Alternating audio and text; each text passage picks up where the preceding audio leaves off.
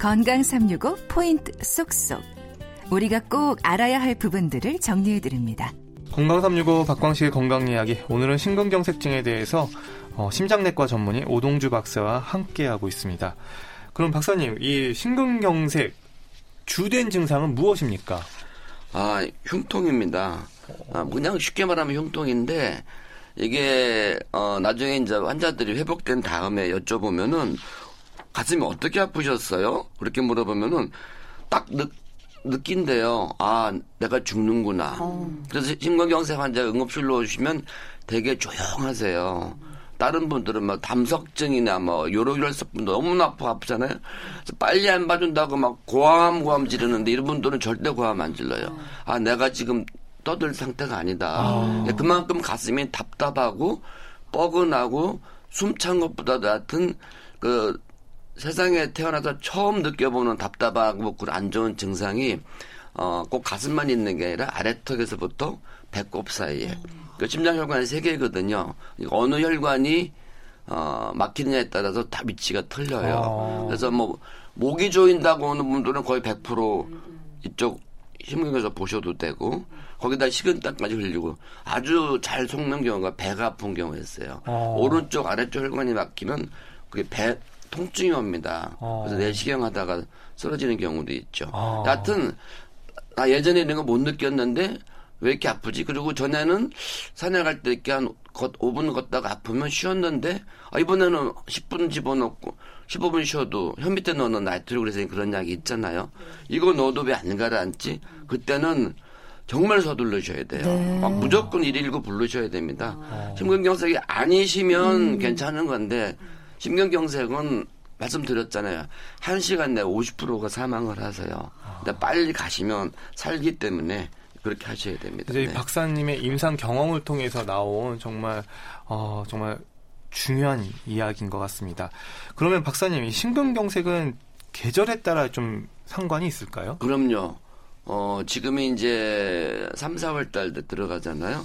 아, 지금 많아요, 의외로.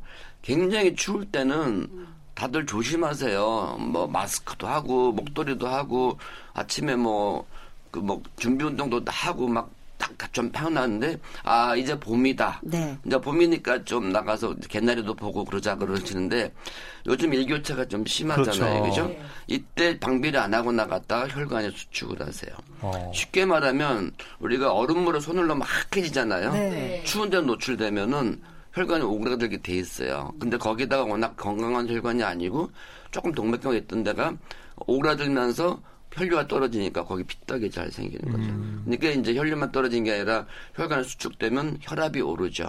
여러 가지가 갇히면서 어 근데 지금만 많은 게 아니라 여름 들어갈 때도 거꾸로 또 많습니다. 아. 여름에 따로 반팔 입고 다닐 때도 심근경색이 증가해요. 그래서 저희가 지금 어 요 3월 달, 4월 달 때 굉장히 바쁘고요. 뭐 좀 우스갯소리하면 대목이에요. 아. 되게 바쁘고 여름 갈 때 또 한번 바쁘고 초겨울에 가을에서 겨울 넘어갈 때 환자들이 굉장히 늘어납니다. 아. 네. 그러니까 항상 좀 방비를 좀 제대로 하고 외출을 해야 되겠다는 생각입니다. 그러면 이 심장 혈관이 이렇게 좁아진 심근경색 이게 뇌혈관에도 영향을 끼칠 수 있는 겁니까? 아 그래서 저희가 아 이게 심근경색 오고 나서 환자들 꼭 권해요.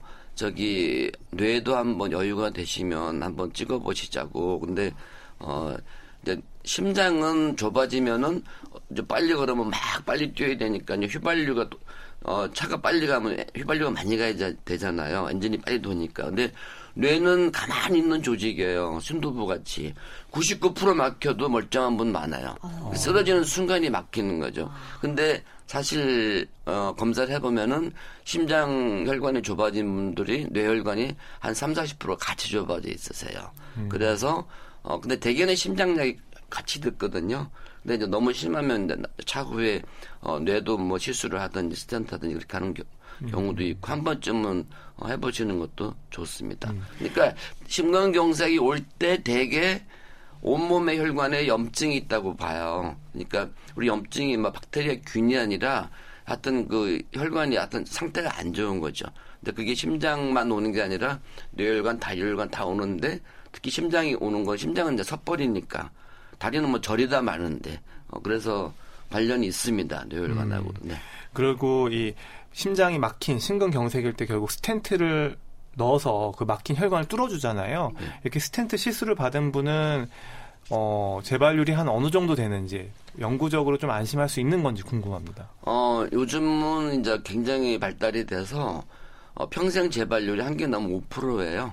그러니까 20명 넣으시면 한 명 재발한다는 얘기예요. 그러니까 그리고 아주 바쁘신 회사분들은 아침에 일찍 해드리고 저녁 때 집에도 가시고 어, 다음 다음 날 뭐 할 수 없이 회사 일 때 골프 치는 분도 있으세요. 그래서 어 이제 두세 개 넣으면은 조금 더 증가되지만 재발에도 여러 가지 또 방법이 있습니다. 그러니까 문제는 병원에 가야 이런 것도 없이 시술을 받으시죠. 예, 빨리 가시는 게 중요하죠. 네.